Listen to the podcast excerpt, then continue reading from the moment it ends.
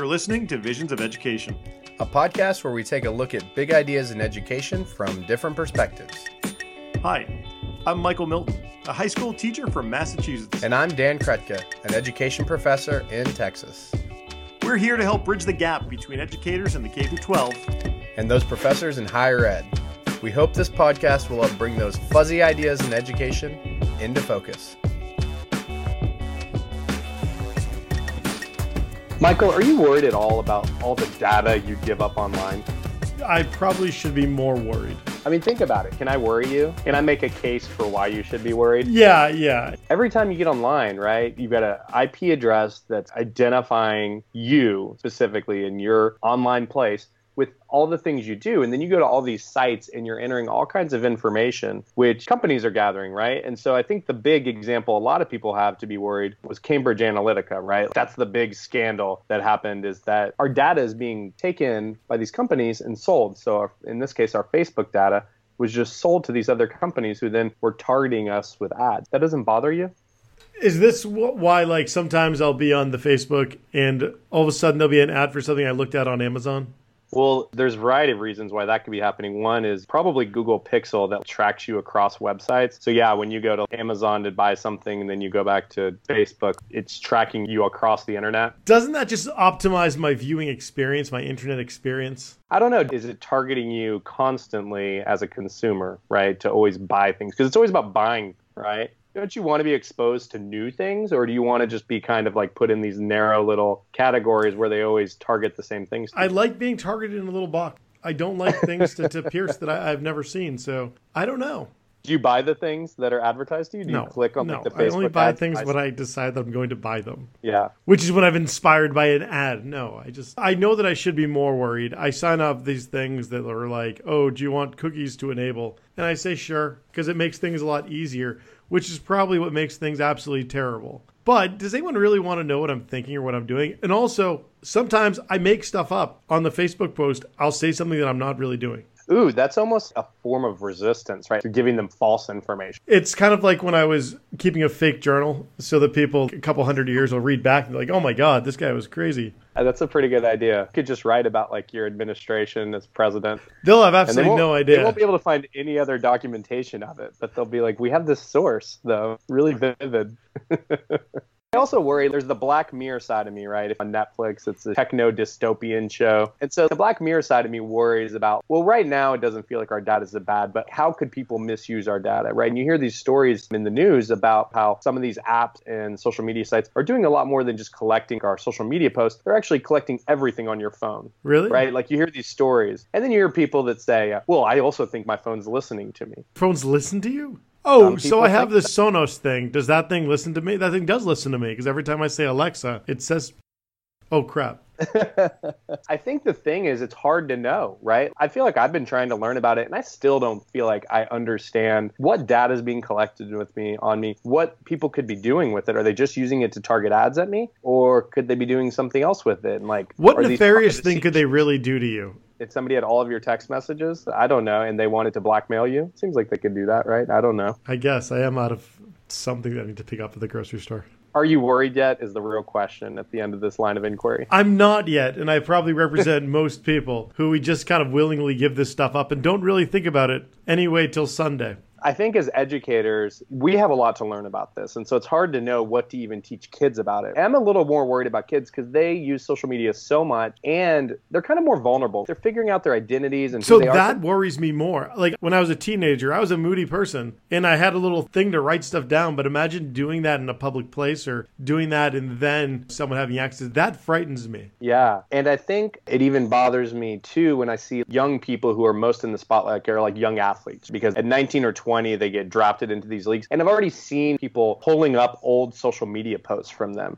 and saying, How could you tweet this? And the tweets are from when they're like in eighth grade. And I'm like, Oh, this feels problematic. There's a lot to take in here and a lot to think about. And we obviously don't have answers to these questions about no. what we should care about and how we should educate for it. But we are bringing in a guest today who knows a lot more than both of us combined, probably. and actually, I think I can say that with confidence. On this topic, she's going to know a lot more than us. We would like to welcome into the podcast Lucy Pangrazio. Hello. Thank you. And this is our first episode we've actually recorded with someone when it's not the same day. Oh my goodness. We're in the future. Yep. so you're joining us all the way from Australia. And can you tell us a little bit about your background in education?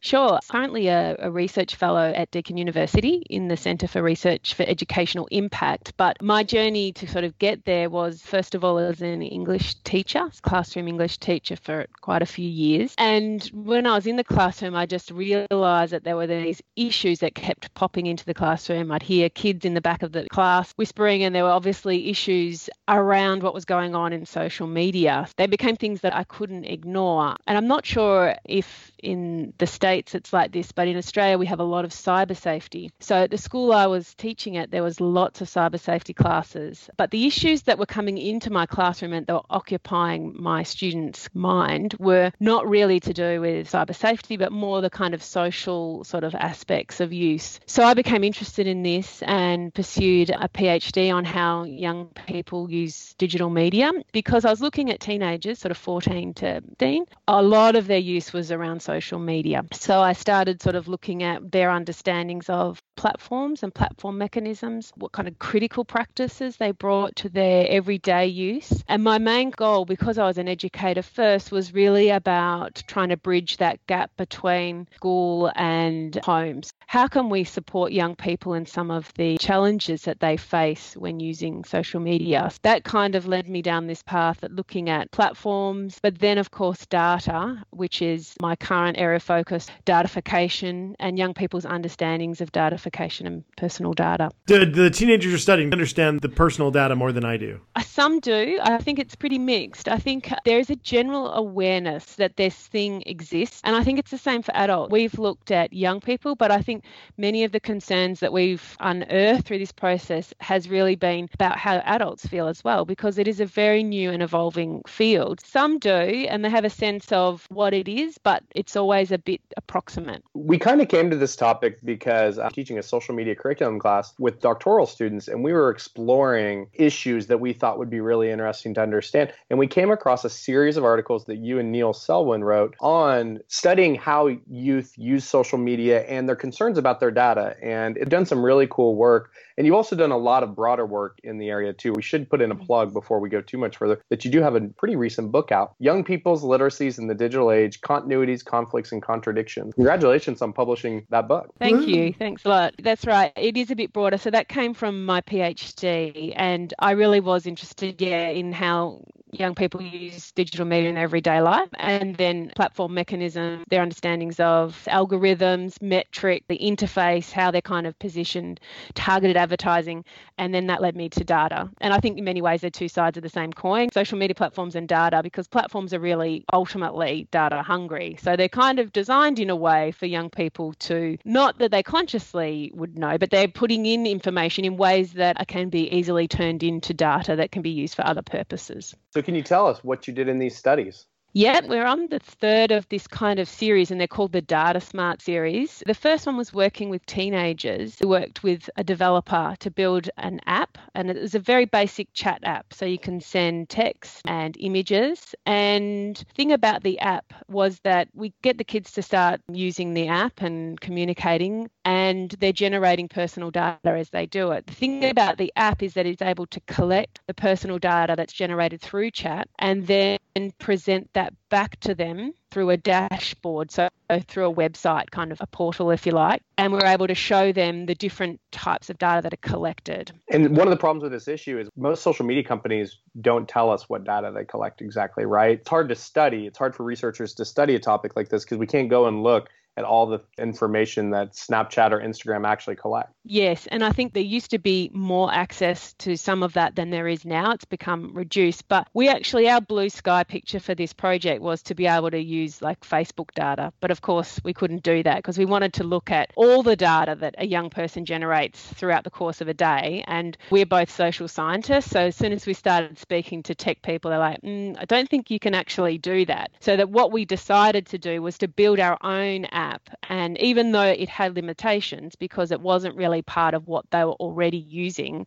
we kind of had to introduce the app. It was a really neat way to show some of the ways that data is being collected and potentially used. So we collected text, image, and geolocational data. And so we could then show that to them on a map, like say with the geolocational data, where they'd been across the course of the week. Wait, what? So we tracked them. That was the point. So we were sort of mimicking how their data might be collected and reused. They went away and used the app for a week. And then in one of the workshops, when we came back, we were able to show them, okay, this is all the information we've gathered from you across the course of the week. For example, we could see where they'd been, which shops they'd been to, who they'd been texting with. Obviously, this was all had to be cleared ethically, and there was consent around this as well. But it is a very tricky ethical debate. But the thing that we found most fascinating was just how moved they were by the map. We had sentiment analysis of images, and there was natural language processing processing of the text. So if they sent a photo, like they took a selfie and sent it to a friend, through the dashboard attached to the app, we could pick up whether they were happy or sad or angry.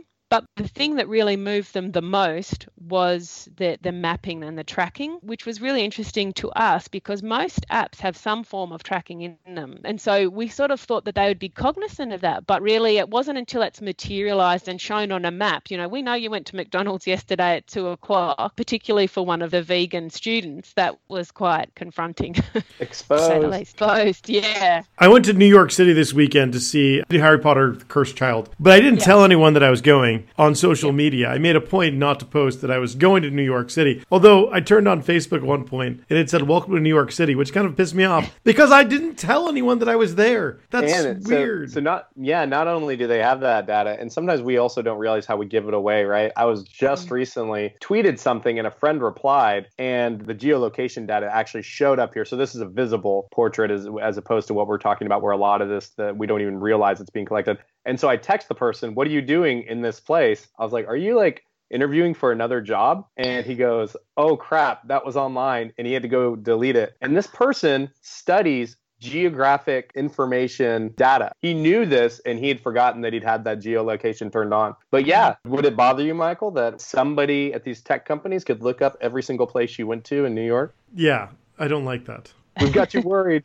The second part of the project was to kind of work with kids. You know, I've talked a bit about the app, but really we had a lot of workshops around it. And the app only worked so well. Like the second version of the app, which we've now got called FriendSend, is working really well. But ultimately, it's the workshop and the thinking with kids that is the most important learnings. The second part of the project was really to work with young people to work out ways that they could protect their data better. We workshopped with them, brainstormed some ways that they could protect their data, not only, you know, privacy settings, but we also did some cool stuff around obfuscation, which is kind of like trying to disrupt what you guys were talking about before. So disrupting what the data or who the data thinks you are, trying to get them to either put up a false profile or change their birthday, which a lot of them already do, by the way. Or one thing that worked quite well was what we called the selfie challenge. Take a selfie, but to try and trick it, either not being able to register your face or to try and have a different kind of response to the one that might have been predicted initially. So they took a before and after, if that makes sense. So I like in the article, you actually have a picture of one of the students who's making like a really contorted face that's just silly and ridiculous as a way. It's like a form of resistance, data obfuscation. Yeah, that's right. So we wanted to work with them on that. And we were thinking, we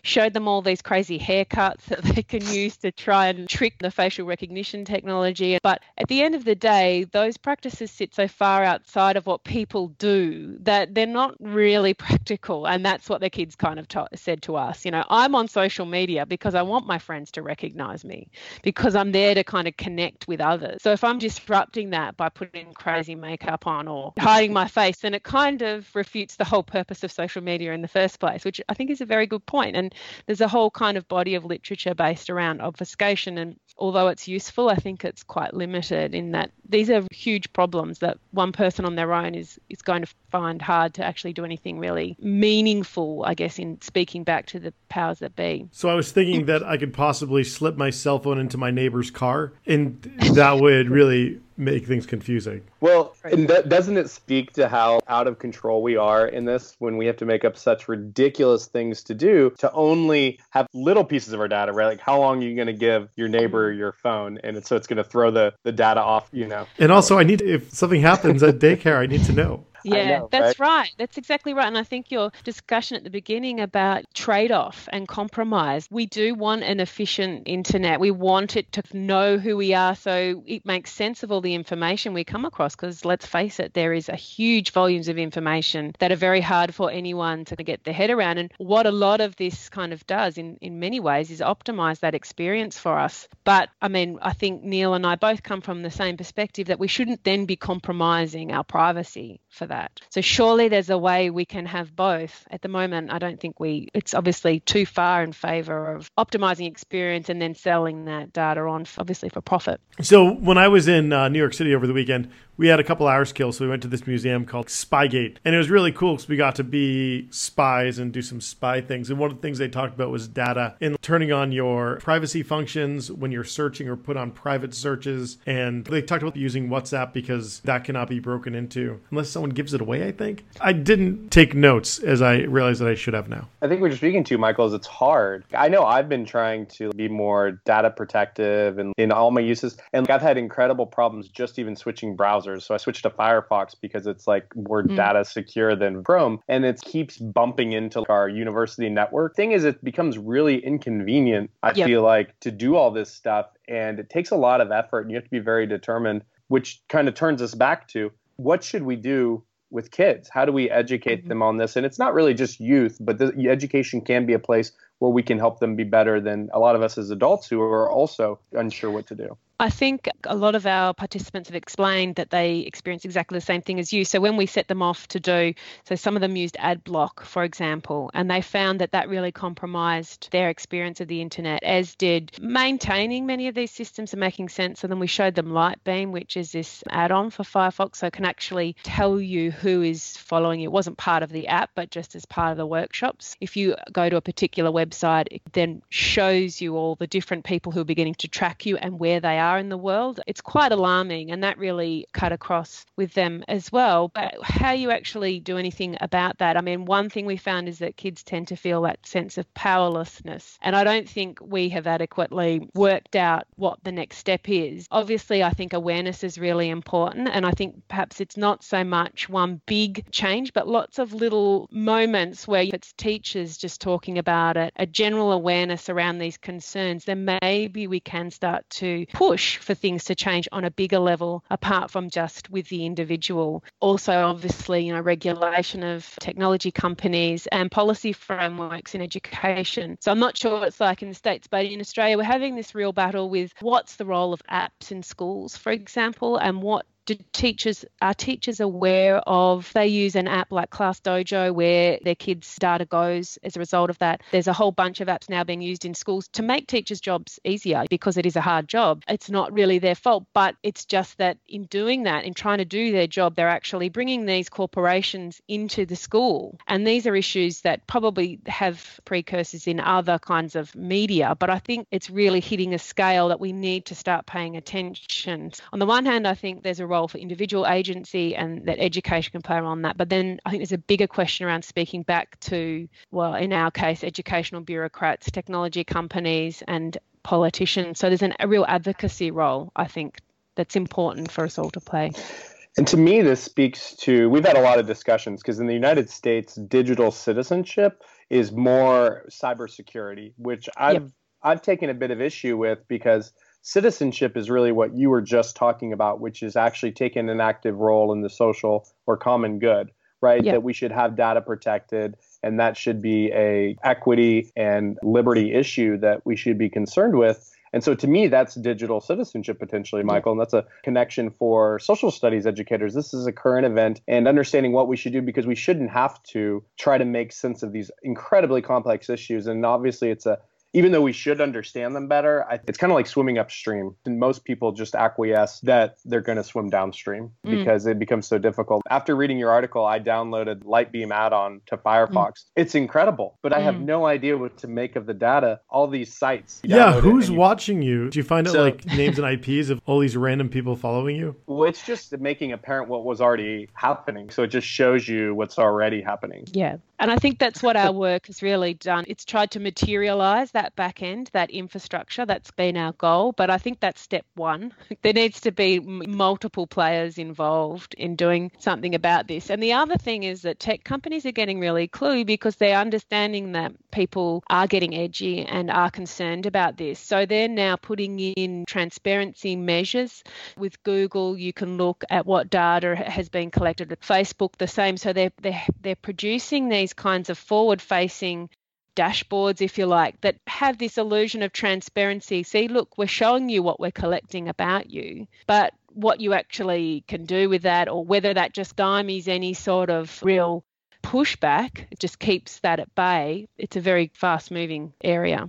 So, Lucy, I know you and Neil developed a framework for how to even think about the different components of data and how we approach them in education. Can you tell us a little bit about that? Sure. We sort of felt that there was a bit of a gap in the literature here because there's obviously a lot of literature and research on data safety. And in other parts, there's a lot of literature on data science. So, how big data can be used to tell us things about particular populations. And journalists are being trained in data science. We felt that there was a bit of a gap in how do we build everyday people's understandings of personal data. So, we drew on the kind of digital literacies tradition or critical literacies tradition, which is my background, and tried really come up with five things. It took us a very long time to work out what these different steps in the framework might be. And that really is because personal data itself is just so complex, like where it comes from, how it's generated, how it's captured. So the five steps we came up with were the first is data identification. So that is really just working out what is personal data. So coming back to that earlier question,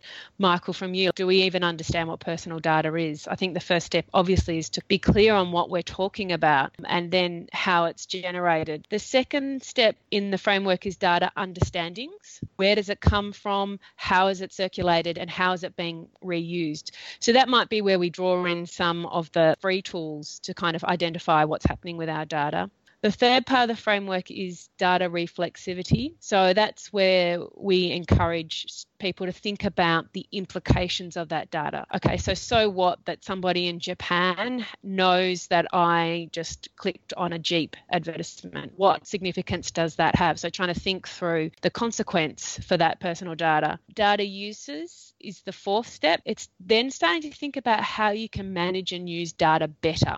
I think this is where the literacies framework has a real advantage because it's not just understanding where data comes from and what it's used for, but then how can the individual start to use data in a way that will advantage them? So, how can they manage their personal data better? And we're not just talking about personal data that is generated, but also thinking about personal data that comes back to you in the form of dashboards, say through learning analytics and that kind of thing, which is really relevant to students. What can you do with that particular information? And then finally, the fifth step, which we kind of think of as perhaps acquiring the most complex understandings, is data tactic. Can you do data differently? How can we bring in some of these obfuscatory techniques?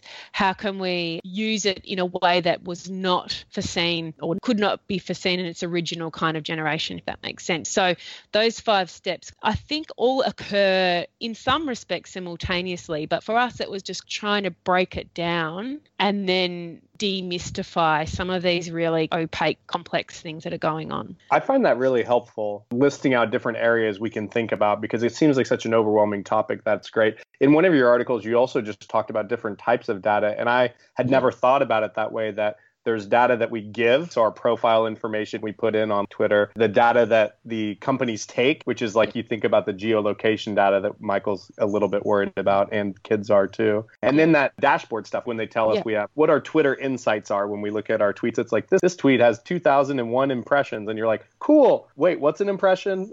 so like yeah, understanding exactly. the data they give us back. Your work is really helpful in taking steps towards educators really doing this in meaningful ways. And it's schools give us these spaces with kids to explore. And I think about how maybe even an inquiry approach is really useful because a lot of your kids across a classroom may have some real knowledge of data. Yeah. And you always have a couple hackers or kids really interested in computers who understand this better. And then they can take on roles really in schools where maybe sometimes they don't feel leadership roles in schools. And now they can be like, oh, yeah, let me tell you how your data works. Yeah, totally. And one of the kids that we came across, he had some really interesting things that he was doing. And I really agree that that is the way forward. They're kids that probably not typically popular. They might be a little bit geeky, if you like, but they could actually really, they have real knowledge in this area to, to really help their peers understand some of this complexity. They themselves are probably doing it without even realizing what they're doing. So perhaps the educational part is just bringing a language to it and helping them to see that this could be really powerful, transformative work. So, Lucy, not everyone's going to be able to use the app that you developed. What are some other ways that teachers can use with their students to get at some of this hard discussion? Well, I think there's four things. The first thing is that find out what young people are doing with digital media, which we've kind of talked around a bit already. And I think teachers together can help develop understandings of platform mechanisms with kids themselves. So you can do small group activities where you look at what's the interface of Facebook, what's the kind of mechanisms there, what do the metrics do. And even in small groups, if a group does Facebook, one does Snapchat, one does Instagram, there's a lot of really important work that can be done just together with kids. It doesn't require teachers to have specialist kind of knowledge. And then I think it's just another really cool thing to do, which we did in another project last year, was to get kids to analyse newsfeed or their friend recommendation to trace why they were recommended those particular friends or why particular items appeared in the news feed. And as with most educational things, it's not doesn't really matter if it's accurate enough. It's just bringing awareness to the fact that there is a process behind these particular things appearing or being suggested and that doing that you can then start to think about how you might intervene if you wanted a different set of results I love that. My students and I in our class, we were talking about these algorithms that social media companies use are secret. They don't tell you exactly how the algorithms work, and sometimes machine learning is a big part of that. And so we thought it would be a fun activity to uncover the algorithms and try to figure out what is it that they're using to show you your news feeds. I think it could be kind of a fun inquiry investigation. Yeah, I agree. And I mean, I think, as I was saying before, a lot of these understandings are pretty tacit anyway. So they probably have a sense of why a car ad might appear or a clothing ad. But just to kind of bring that out and have a conversation around it and why it's a problem is the, probably the powerful learning experience. Lucy Pangrazio, thank you so much for joining us today. Thank you very much for having me. It's been great to talk. Where can our listeners find you and your work online? I'm on Twitter at Lucy Pangrazio, and um, I've also got a couple of project websites. So one is Data Smart Schools, and also we've got one related to our current project called Data Smart Kids on the Deakin website as well. And all my publications are on Google Scholar. Nice. We'll make sure to link those in the show notes. Great, thank you. And again, thank you so much for joining us. We definitely will tweet at your Twitter account and check out those websites and just keep learning in all kinds of online spaces where our data is still being collected. ABL, always be learning. And thank you very much. Me too. so, at the Visions of Education podcast, we are all about sharing the learning. If you're doing something fun and creative education, or you just want to steal all of our information, tweet us at Visions of Ed. We're also on Facebook and in one secret place, which it's so secret, we don't know about it. And if you haven't already, subscribe to Visions of Education on Apple Podcasts, Stitcher, Spotify, Google Play, and anywhere you want us to be. And our favorite type of data at the Visions of Education podcast are five star reviews. If you leave one on Apple Podcasts, we will read it on the air.